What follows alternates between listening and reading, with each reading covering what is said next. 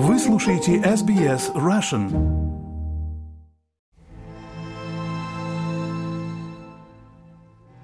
Добрый день, вы слушаете подкаст SBS Russian, с вами Виктория Станкеева. Мы продолжаем записывать интервью с людьми, которые находятся в украинских городах и являются невольными свидетелями войны, которую начала Россия 24 февраля 2022 года. Это второй сезон подкаста, и в нем мы рассказываем вам о том, как живут герои первого подкаста год спустя.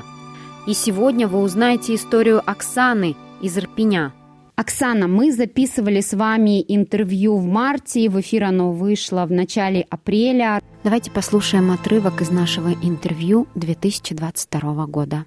Ну, практически с первых дней мы оказались в горячей точке, и э, там был взорван мост на Новоирпинскую трассу. Со стороны Бучи и Ворзеля шли бои. Был только один выезд, выезд через Стоемку.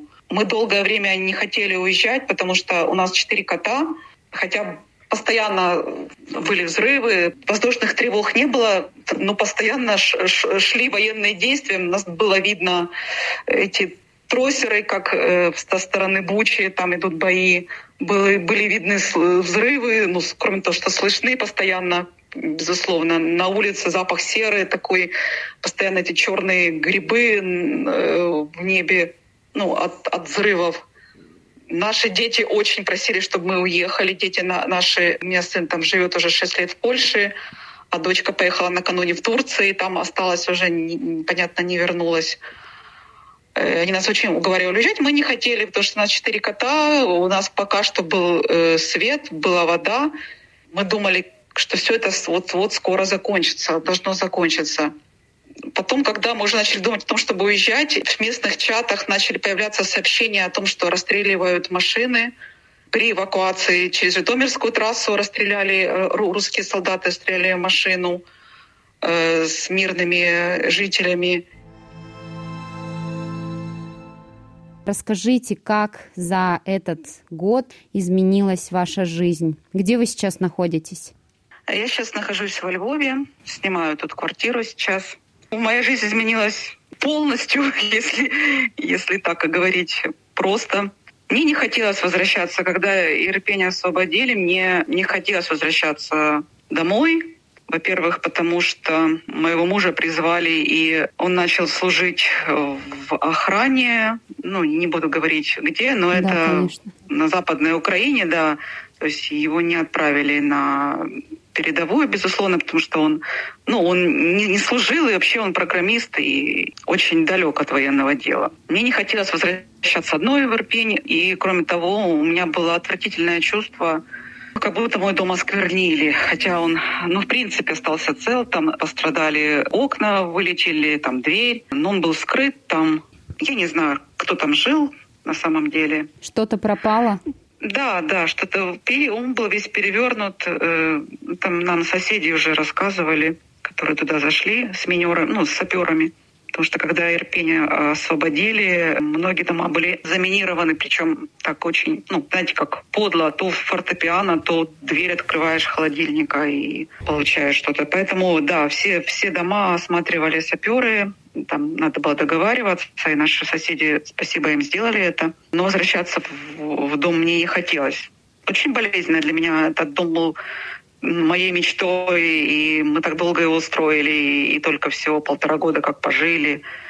Ну, вот такое было состояние, что он осквернен, и я не хочу к нему возвращаться. В дом наших соседей прилетела ракета, я не знаю, что прилетела, он полностью разрушен. Это буквально ну, там в пяти метрах от, от нас, от нашего дома, ну, через, через проулочек такой. У нас туда окна выходят прямо. И еще из-за этого жить в доме с видом на, э, на пепелище.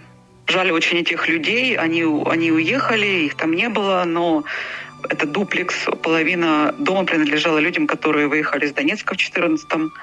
И такая, знаете, как судьба догнала и здесь, в Арпине. Оксана, за этот почти год вы с мужем часто виделись? Э, не так часто, как хотелось бы, безусловно. Я не знала, куда мне деваться, и тут родственница ехала по программе Home for Ukrainian в Британию. Я поехала с ней и пять месяцев прожила в Британии. Муж имел там раз на три месяца, на два-три месяца, э, три дня выходных. Я к нему летала дважды. Ну, честно говоря, не выдержала я. Мне там очень хорошие перспективы открывались в Британии, в принципе. Я там хорошо социализировалась. Э, у меня были прекрасные хосты. Это люди, которые принимают, мы с ними очень сблизились. Но такое состояние, э, что сердце не на месте, я его не могла пережить. Ну, я знаю, что многие вынужденные беженцы с этим сталкиваются. Я там работала психологом, волонтерила, ко мне обращались люди с, именно с проблемами адаптации, э, с трудностью переносить разлуку с близкими, с трудностями переносить новости э, из Украины, потому что я когда вернулась обратно в Украину, честно говоря, переживать войну мне стало легче, честно. Да, тут сейчас отключение света, тут сейчас тревоги, тут сейчас иногда во Львов тоже прилетает. Но как-то я вот в этом, и мне с этим легче, чем я была в Британии и читала про это или там спрашивала у своих знакомых, друзей, родственников, как они. Мне это было очень сложно. Оксана, а помните, с вами выезжала женщина, и у нее был тоже кот. Вы знаете, как сложилась ее судьба? Э, да, да, она, ну, кота она оставила во Львове у, у друзей. Она поехала с сыном в Польшу не просто, не, не, не просто устроиться с маленьким ребенком, его в садик, и она пошла работать на какой-то завод, ну, такой какой-то на конвейер, я так... Для нее это работа непривычная, она очень долго втягивалась, ей было сложно, пока она там, пока она там, потому что, ну, тоже не знает, как вернуться, муж военный, а как сложилась судьба того мужчины из Бучи, с которыми вы общались? Помните, вы тоже очень переживали за то, что он долго не отвечал. Да, да, он, он уехал, он, он выехал из страны. А с вами сейчас кот? Э, Франечка, да, Франечка вернулась в Ирпень. Сейчас в нашем доме в Ирпене живут люди, которые потеряли жилье. Ну, они, в общем-то, из Луганска выехали в 14-м. Сейчас им сложно арендовать где-то что-то. Они сейчас живут у нас в доме. Для нас это большая помощь в том плане, что дом присмотрен. Они там проследили, чтобы ставили окна. Они как-то его, ну не знаю, оживляют, как для меня, знаете, так. Э, ну и им это помощь, потому что им ну, и жить негде. Бесплатно живут у нас, просто присматривают за нашим домом. И забрали Франечку нашу. А те три кота, они живут в Польше, да? Детей? А да, они уехали в Польшу, они уже пристроены в семьи, потому что ну, там тоже негде было им жить. Сын, сын сам сейчас живет там у кого-то. Оксана, как вообще сейчас настроение в Украине, во Львове, где вы сейчас живете? Ну, настроения разные. Знаете, наблюдаю за тем, как формируется жизнь во время войны. Это очень э, больно и страшно говорить. Ну, я работаю психотерапевтом и ну, как бы сталкиваюсь с историями людей. Люди как-то приспосабливаются смотрю, наблюдаю, как во время там обстрелов, каких-то новостей, которые там, ну, знаете, там и Днепро, это трагедия, и да. в Броварах недавно была, и ну, буквально, ну, буквально каждый день Харьков, э, вчера вечером, да, там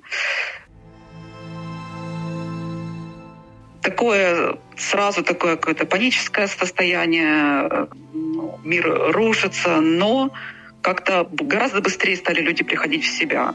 И жизнь потихоньку продолжается. Вот это слово «незламни» украинское, да, не знаю, как его перевести, непокоренные, что ли, не, не, не поломавшиеся, да. Вот это точно про украинцев. Мы ездили в Киев, у мужа было три дня выходных, мы, мы поехали в Ирпень, в Киев, вот первый раз в ноябре съездили. Как раз попали на такой массированный обстрел. Замирает город.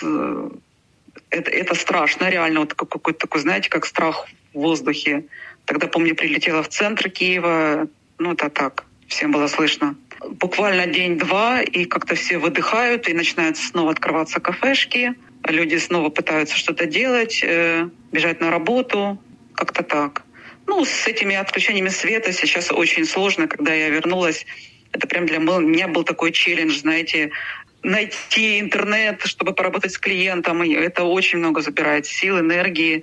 Но тоже как-то приспосабливаемся. У меня уже есть какие-то пауэрбанки, какие-то там лампы, которые включаются в пауэрбанки. Как-то там сажусь в машину, еду, ищу мобильный интернет по городу и в машине работаю. Да, это все непросто, но очень большое желание, так сказать, э, жить дальше. Вот эта вот незламность, да, вот это жить дальше, продолжать жить. Мы, мы живы, мы живы. Мы держимся и делаем все возможное. Я веду группы волонтерские, поддержки. Каждый на своем месте делает, что может. Кто-то больше, кто-то меньше, безусловно. И я вам очень благодарна за то, что не даете затихнуть этой теме. Э, война по-прежнему страшна, по-прежнему убивает людей, по-прежнему рушит мир вокруг нас, и э, это нужно остановить. Э, нельзя про это забывать ни в коем случае. Я вам очень благодарна, ну правда, от, от всего сердца.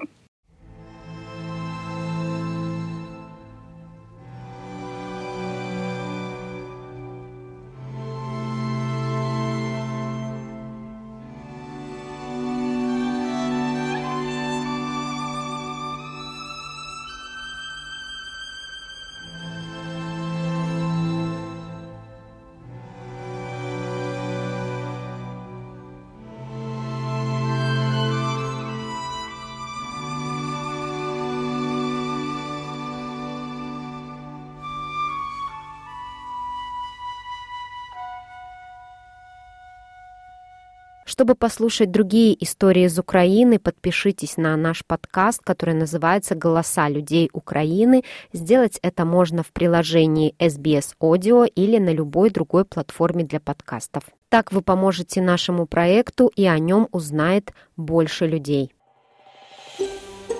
Хотите услышать больше таких историй? Это можно сделать через Apple Podcasts, Google Podcasts, Spotify или в любом приложении для подкастов –